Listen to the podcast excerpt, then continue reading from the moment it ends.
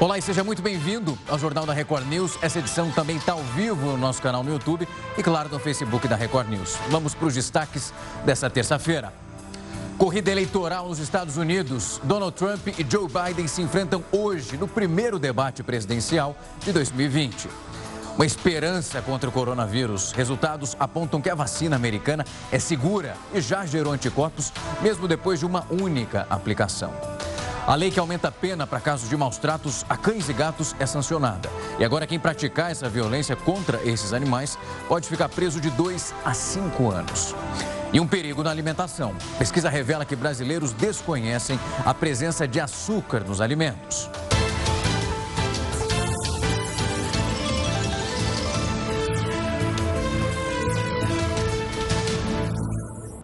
E a vacina desenvolvida pelo grupo Johnson Johnson contra a Covid-19 apresentou resultados positivos. Essa imunização foi a quarta a obter uma autorização de testes no Brasil e se mostrou segura e também com os anticorpos, mesmo depois de uma única aplicação. A vacina ainda gerou efeitos colaterais menos intensos nos participantes. Esse estudo agora vai entrar na terceira fase e ainda vai ser revisado, claro, por outros cientistas. Todo mundo cruzando os dedos para dar certo. Uma pesquisa publicada numa revista científica apontou que um exame de sangue ele pode revelar a gravidade e o risco de morte daquelas pessoas que já foram infectadas pela Covid-19. Dá só uma olhada na reportagem.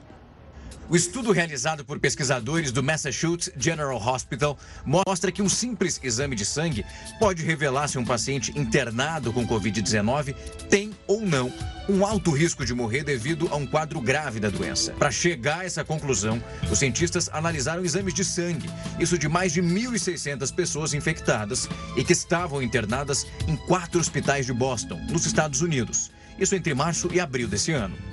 De acordo com os pesquisadores, um marcador padrão dos exames de sangue de rotina, chamado RDW, que analisa a distribuição dos glóbulos vermelhos, é o grande indicador desse prognóstico da doença.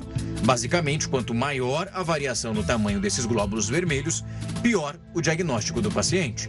Os resultados apontaram que os pacientes que tiveram a largura de distribuição de glóbulos vermelhos acima da média tiveram quase três vezes mais riscos de morte pelo coronavírus do que os pacientes com resultados dos testes na faixa normal. No geral, 31% dos pacientes com resultados de teste acima da média morreram. Isso em comparação com 11% daqueles com valores considerados normais. Os autores do estudo ressaltaram que ainda não está claro como essa alteração impacta na piora do desfecho da Covid-19. Essa era justamente a próxima etapa da pesquisa. O estudo ainda aponta que essas descobertas e o monitoramento desse indicador podem ajudar os médicos a entenderem se esse tratamento utilizado está surtindo efeito, ou então se o paciente apresenta uma piora no estado de saúde. O governador do Amazonas, Wilson Lima, descartou a possibilidade de um novo lockdown em Manaus por causa da pandemia do coronavírus. Esse bloqueio total, ele era um pedido do prefeito da capital.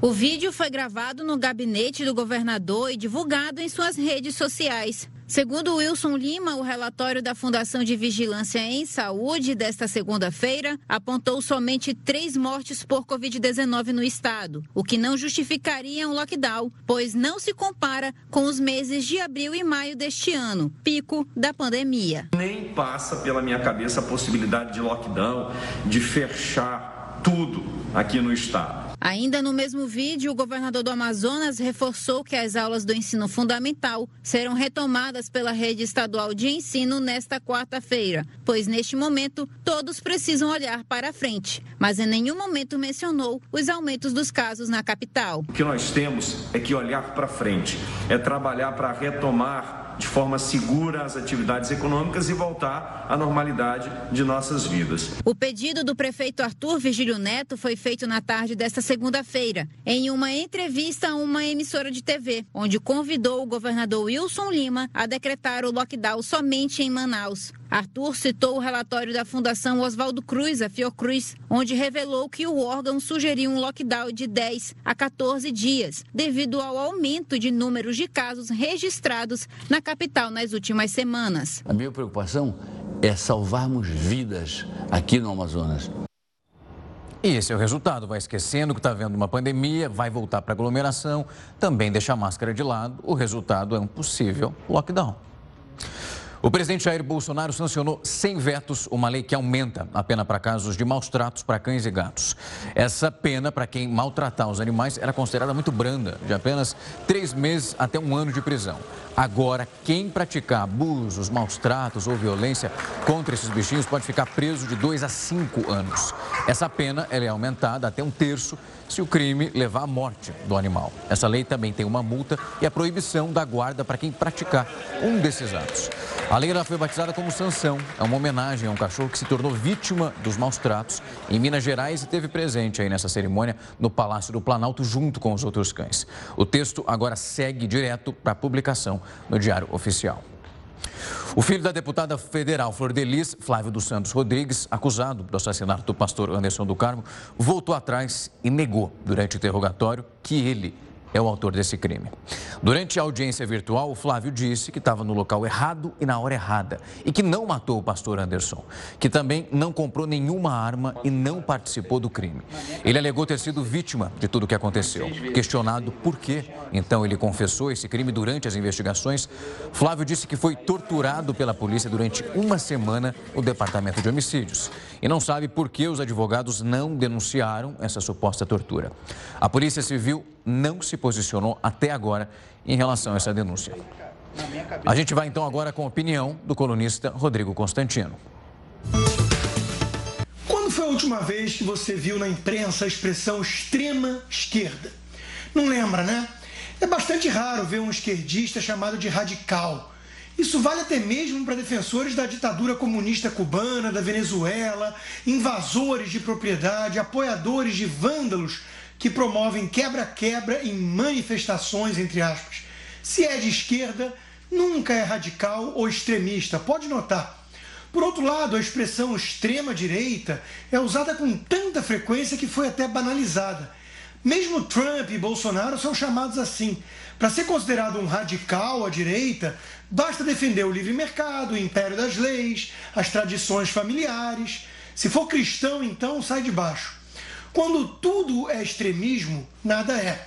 O perigo dessa postura é que os verdadeiros radicais acabam misturados aos conservadores legítimos. Para nossos jornalistas, via de regra, basta o sujeito estar à direita do PSDB para ser um radical de direita. Qual é o sentido disso? Ora, os tucanos defendem a social-democracia, têm uma visão progressista para os costumes. Na Europa e nos Estados Unidos, eles seriam, portanto, de esquerda. Mas eis que no Brasil, em que nem PT ou PSOL são chamados de extremistas, os tucanos viraram direita. Nada disso faz qualquer sentido lógico ou histórico, mas serve para produzir muita confusão nos leigos. É uma estratégia deliberada que empurra para o extremismo gente que simplesmente defende valores morais básicos e princípios mais conservadores, enquanto que alivia a barra de revolucionários que não se importam de usar métodos violentos para criar o um novo mundo. Rótulos podem ajudar nos debates ao simplificar os conceitos com base em certos denominadores comuns, mas acabam produzindo mais caos se forem utilizados de maneira tão elástica e sem sentido. Chamar um conservador contra o aborto, por exemplo, de ultraconservador é simplesmente absurdo. É coisa de ultra esquerdista. Você se cobra muito? Essa autocobrança, associada às novas formas de trabalho durante essa pandemia, que já não está fácil, pode acabar desencadeando uma síndrome que vai fazer o profissional se sentir como se fosse uma fraude. Se você passa por isso, dá só uma olhada na reportagem, se não, vê se está se identificando. Um profundo sentimento de inferioridade no ambiente de trabalho e também uma crença de que está onde não deveria ou então não tem mérito para isso. Uma cobrança excessiva para desempenhar um trabalho excelente e sem erros. Uma sensação de que a qualquer momento vão descobrir que a pessoa é uma fraude. Essas são algumas das características da síndrome do impostor ou então da impostora. É uma definição que surgiu em 1978, mas que é cada vez mais comum no meio corporativo. É importante que se diga que a pessoa que está vivenciando a síndrome do impostor, ela está sofrendo, ela está numa condição de sofrimento. E ela precisa de alguém que possa ouvi-la sem julgamento e num ambiente seguro. É por isso que é necessário que ela passe por um psicólogo, que ela possa buscar auxílio com um profissional. Estudos sugerem que a síndrome atinge mais mulheres do que os homens, principalmente quando elas ocupam cargos que são disputados ou então que, na maioria das vezes, é um homem que ocupa a posição. Isso está relacionado a uma questão social ou então cultural, já que as mulheres ingressaram mais tarde no mercado de trabalho e até hoje convivem com a desigualdade em relação aos salários e posições de chefia.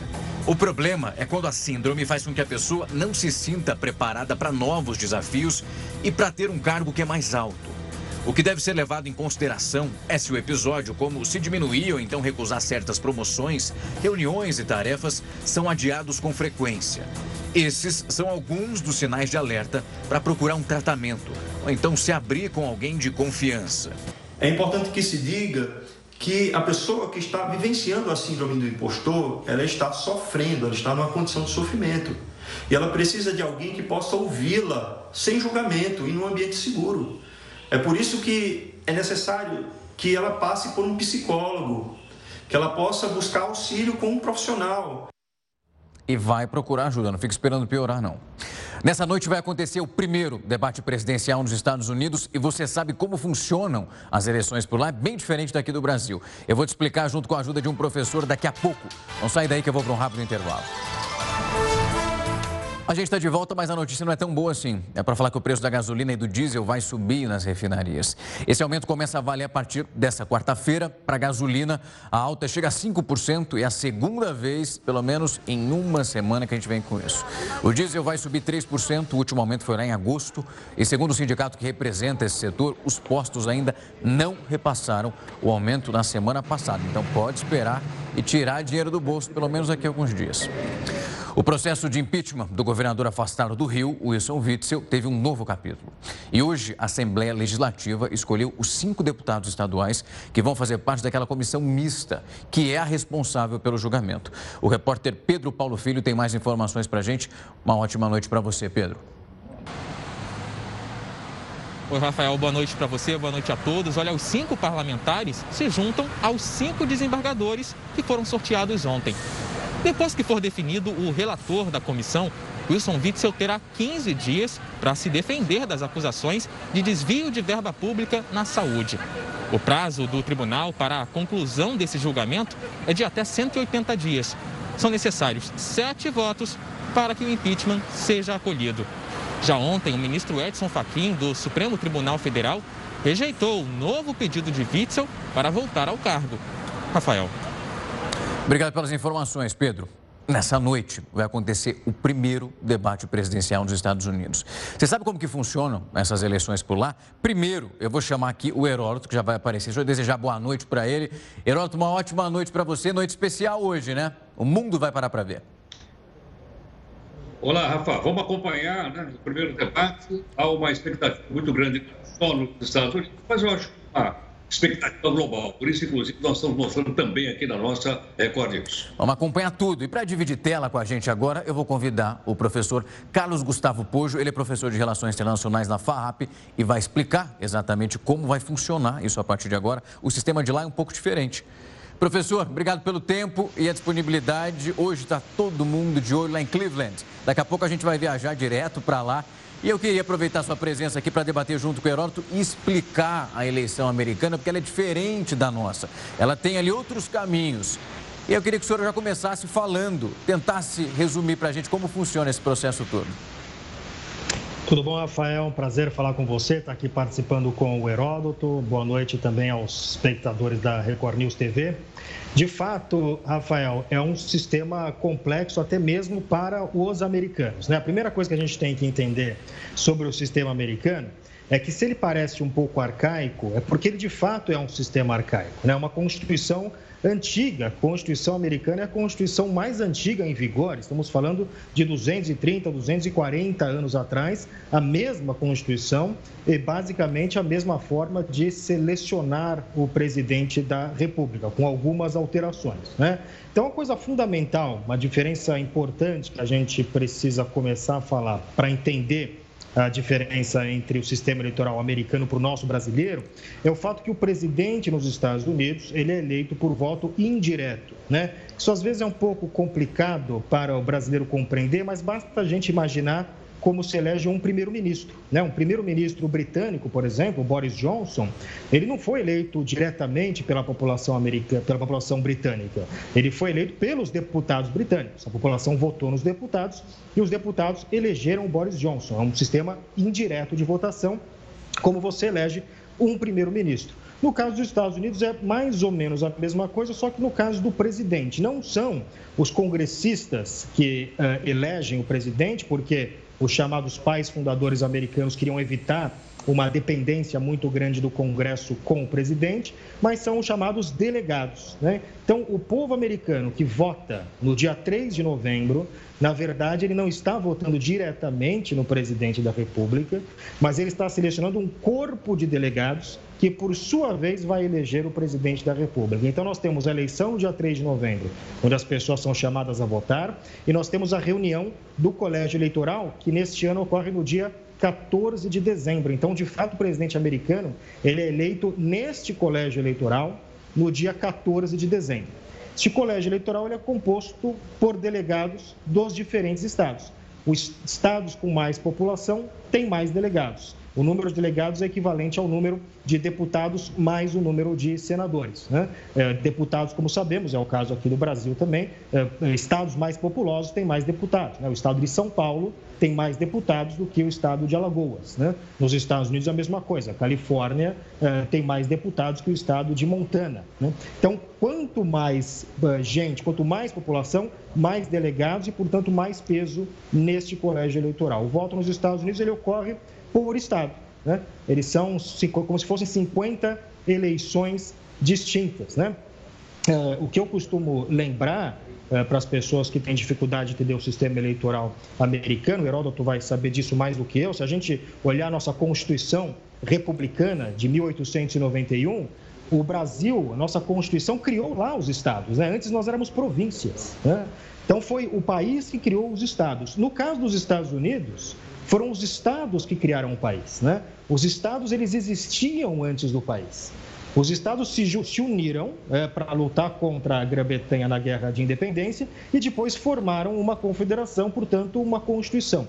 Esta constituição ela teve que refletir a barganha entre esses estados. Então, se eu sou um estado pequeno, é óbvio que eu não vou topar entrar num arranjo em que o meu estado não tem peso nenhum. Então, foi criado um sistema para levar em consideração o interesse dos diferentes estados. Lembrando, repito, que nos Estados Unidos, os estados criaram o país, aqui no Brasil, os países criou os estados. Por isso que nos Estados Unidos o sistema é muito descentralizado e aqui nós somos muito centralizados. Tá aí, né, De forma sucinta. Pois é, a gente consegue puxar um pouquinho, né, Roto? Voltar desde lá da construção do processo de se tornar um país, reflete na eleição que a gente está vivendo agora em 2020. Professor, mais uma pergunta para a gente poder entender um sistema tão complexo que você explicou tão bem aqui para a gente poder entender melhor. Na eleição passada, Hillary teve mais votos populares do que o Trump. No entanto, ele ganhou a eleição. Agora, a lógica não é essa. A lógica é: a pessoa vota no dia 3. A maioria escolhe os, os seus representantes lá no colégio eleitoral. Consequentemente, se você ganha a eleição no dia 3, você deveria ter mais representantes do colégio eleitoral. Consequentemente, o, o eleito deveria corresponder aos votos que ele recebeu da população. Isso não acontece, ou pelo menos não aconteceu agora na última eleição. Por quê?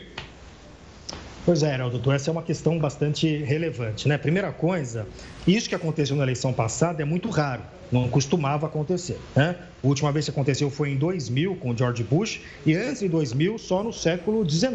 Né? Então, portanto, neste, eh, no século XX né, ocorreu apenas uma vez, no ano 2000, e agora ocorreu em 2016. Ou seja, esse descompasso entre o voto no colégio eleitoral e o voto popular não era algo muito normal no sistema eleitoral americano, por isso que não era algo muito discutido.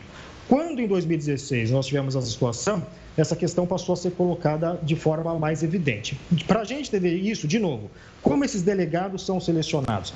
Ao contrário do Brasil, é, para um presidente ser eleito, são um total de. Nós temos um total nos Estados Unidos, é, o presidente precisa ser eleito com metade mais um do número de delegados. São 538 delegados distribuídos entre os estados. Como disse, estados mais populosos têm mais delegados, estados menos populosos têm menos delegados. Então, ao contrário do Brasil, onde o presidente precisa de 50% mais um dos votos totais, nos Estados Unidos, o presidente precisa de 50% mais um dos votos no colégio eleitoral. Portanto, são 50% mais um de 538 é 270. Este é o número mágico. O presidente americano é eleito com 270 votos no colégio eleitoral. O que aconteceu em 2016, e que ajuda a explicar esse descompasso entre o voto popular e o voto no colégio eleitoral, é que como a gente tem como se fossem 50 eleições diferentes, veja que nos Estados Unidos, Heródoto, não existe um Tribunal Superior Eleitoral, não tem um TSE. Cada estado organiza. A Constituição americana atribuiu aos estados a responsabilidade de organizar as eleições. Né? Então, cada estado determina as suas próprias regras. Então, é como se a gente tivesse 50 eleições distintas e depois cada um desses estados manda delegados para eleger o presidente. O que aconteceu em 16 é que a Hillary Clinton teve margens muito grandes em alguns estados. Por exemplo, na Califórnia, ela ganhou com mais de 2 milhões de votos de vantagem. Só que ela ganhar com 2 milhões ou ganhar com dois votos de vantagem, ela leva o mesmo número de delegados. Ou seja, quem ganha na Califórnia leva todos os delegados da Califórnia. No caso do Trump, o que aconteceu em 16 é que ele venceu em alguns estados-chave por margem muito pequena de voto. Então, Hillary Clinton teve uma margem grande na Califórnia e o Trump venceu a Hillary Clinton no Wisconsin, por exemplo, por 0,1%. Só que vencer por 0, nesse sistema, vencer no estado por 0,1% ou vencer por 10 ou 20% dá na mesma. Você leva todos os votos eleitorais daquele estado. Então, isso eventualmente, em situações raras, acontece um descompasso entre o voto popular e o voto no colégio eleitoral, porque o que determina é o voto no colégio eleitoral. Não sei se ficou claro. Professor Heródoto, agradeço o tempo e a disponibilidade. Só faltou meu caderninho aqui para anotando, porque é praticamente uma aula. É preciso anotar para não perder os pontos ali e a gente conseguir chegar no processo de entendimento, que é complexo. E, como o senhor explicou muito bem, vem de muito, mas muito antigamente. Professor, agradeço pelo tempo e a disponibilidade. Hoje, daqui a pouco, estaremos acompanhando de perto esse debate lá em Cleveland. E, Heródoto, você fica aí que daqui a pouco eu te chamo, porque a gente vai falar mais disso ainda hoje. Até daqui a pouco. Tchau, tchau. O presidente do Tribunal Superior Eleitoral, Luiz Roberto Barroso, acredita na possibilidade da candidatura do Marcelo Crivella à Prefeitura do Rio de Janeiro, que vai ser analisada pelo órgão, isso antes das eleições municipais. O Ministério Público Eleitoral pediu ao Tribunal Regional Eleitoral do Estado a impugnação da candidatura de Crivella à reeleição. O TRE decidiu na semana passada tornar o prefeito inelegível até 2026 por suposto abuso de poder público. O mesmo tribunal arquivou o pedido da defesa do prefeito do Rio de suspender o julgamento. Um dos desembargadores que votaram contra Crivella é advogado da concessionária que administra a linha amarela e está em disputa judicial com a prefeitura pelo controle da via expressa. Crivella não está impedido de continuar a campanha eleitoral e vai recorrer ao Tribunal Superior Eleitoral. O presidente do TSE, Luiz Roberto Barroso, disse à Record TV que o caso ainda está no Tribunal Regional Eleitoral do Rio. Quando chegar ao Tribunal Superior Eleitoral, ela vai ser distribuída a um dos ministros. Eu tenho certeza que, havendo possibilidade, nós julgaremos tão prontamente quanto possível e se der antes das eleições, porque se o julgamento for depois das eleições e se mantiver a inelegibilidade, isso gera a necessidade de se realizarem novas eleições, eleições suplementares. Pesquisa revelou que os brasileiros desconhecem a presença do açúcar em todos os alimentos. Isso é muito perigoso e daqui a pouco eu vou te mostrar exatamente em detalhes como ficar um pouco mais atento. Até já, vou para o rápido intervalo.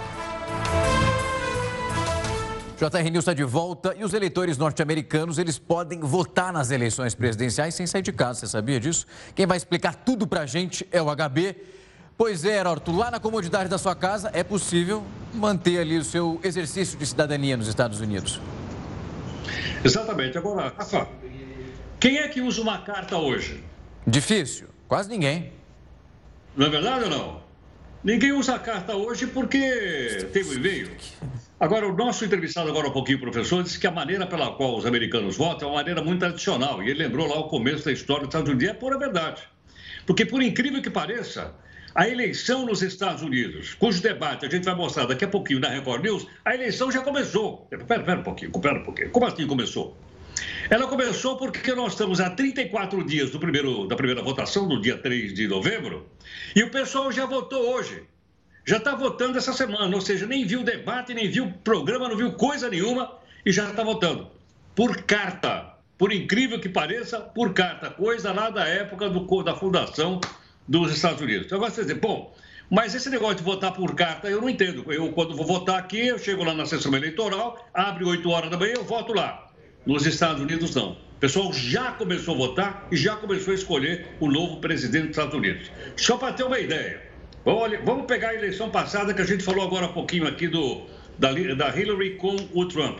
Olha só, veio pelo correio 33 milhões de cartas, 33 milhões de votos, ou seja, 24% dos votos que foram recolhidos nos Estados Unidos, eles vieram por carta. As pessoas não foram votar fisicamente. Vale? Claro que vale. Agora, isso mostra realmente o seguinte: nós tínhamos nos Estados Unidos mais de 200 milhões de, de eleitores registrados. Detalhe: a população dos Estados Unidos é 300 milhões de pessoas. Tem 100 milhões de pessoas nos Estados Unidos que não estão registradas para votar. Olha que interessante. E, no entanto, 34% dos votos acabaram sendo destinados ao Trump e também a Hillary. Outra informação importante para a gente entender o debate que a gente vai mostrar daqui a pouquinho aqui na Record News. Outra coisa, há um envio automático. As pessoas recebem a cédula em casa. Eu posso votar na minha casa ou eu posso ir na sessão eleitoral. Ou eu posso enviar um pedido e me manda uma cédula aqui que eu vou votar na minha casa. Para ter uma ideia, esse ano já foram enviadas 71 milhões de cédulas para os americanos em geral. E ele pode escolher uma coisa ou outra, coisa que infelizmente nós aqui ainda não temos. Mas o sistema, como você sabe, é um sistema deles. Outra coisa que o pessoal também está votando mais por carta, a tal da pandemia. O pessoal está com medo de votar. Tanto aqui no Brasil, nós estamos fazendo uma campanha do, do nosso tribunal, dizendo: é, não é, não é perigoso, vamos votar e nós vamos votar mesmo. Mas lá o pessoal não vai necessariamente. Por que razão? Porque, como o professor explicou agora há pouco, desde que a gente copiou a Constituição Americana em 1891, aqui no Brasil, nós copiamos umas coisas e não copiamos outras. Por exemplo, voto não obrigatório. O nosso voto é obrigatório. Quando você não vota, você sofre penalidade. E não é só aquela multa que é pequenininha, não. Se vai ter problema para viajar, se vai ter problema para concorrer como em concurso público, vai por aí afora. Então, veja que essas características da eleição americana, por incrível que pareça, um país tão avançado, etc., tem algumas coisas, e outras eles são extremamente conservadores, como a gente está mostrando aí. Talvez por isso até, Rafa, a participação de dois partidos políticos também vem lá de trás que é o Partido Republicano e o Partido Democrata, e a gente vai estar de olho no que vai acontecer daqui a pouquinho no debate. Estaremos ali grudados. É daqui a pouco, Heródoto. Daqui a pouco estou de volta com você também. Até já. Uma pesquisa revelou que os brasileiros desconhecem a presença do açúcar nos alimentos. Você consegue perceber com facilidade? Isso pode ser bem perigoso. Os detalhes você vai ver daqui a pouco, logo depois do intervalo que o açúcar faz mal, isso muita gente sabe. O problema é que tem uma galera que não percebe que determinados alimentos possuem esse ingrediente e por isso vão ali extrapolando. Uma pesquisa revelou que 37% dos brasileiros ultrapassam o consumo diário de açúcar por dia. E de acordo com a OMS, o recomendado é 25 gramas, ou seja, até 6 colheres de chá. Isso acontece na maioria das vezes porque as pessoas não identificam que estão comendo açúcar. A gente sabe que alguns alimentos, na verdade muitos, possuem açúcar na sua forma, de, na verdade de outra forma, né? Como amido, fibras. Então ele vem descrito dessa forma. São eles massas, pães, bolos, biscoitos, né? Então todos esses alimentos possuem açúcar na sua fórmula. Apesar de 85% dos participantes afirmarem que estão cientes, boa parte dessas pessoas demonstrou não saber claramente quais alimentos possuem açúcar nessa composição. Outra informação que chamou bastante atenção é que apenas 23% dos entrevistados disseram ter o hábito de ler as tabelas nutricionais. A falta de clareza em relação aos alimentos levantaram questionamentos. Foi identificado que 93% reconhecem que há açúcar em bolos e tortas, mas o índice cai para 45% entre as pessoas que o identificam no macarrão ou então em massas em geral. As pessoas também não percebem o açúcar porque a indústria alimentícia brasileira não tem a obrigatoriedade de informar se o ingrediente está presente ou não nos alimentos. Sem contar que na embalagem são usados nomes genéricos para o componente, como sacarose, glucose e xarope. É importante ficar alerta porque o consumo excessivo de açúcar pode ajudar no desenvolvimento de doenças que se manifestam a curto ou então a longo prazo. O risco maior de todos que esse açúcar em excesso traz é a obesidade, né? E que com ela se agrava e pode vir a desenvolver várias doenças crônicas, como diabetes, problema cardiovascular, problema de hipertensão, né? E outros associados. Sem contar que precisamos desenvolver o hábito de um consumo consciente, principalmente no que diz respeito aos alimentos e à saúde.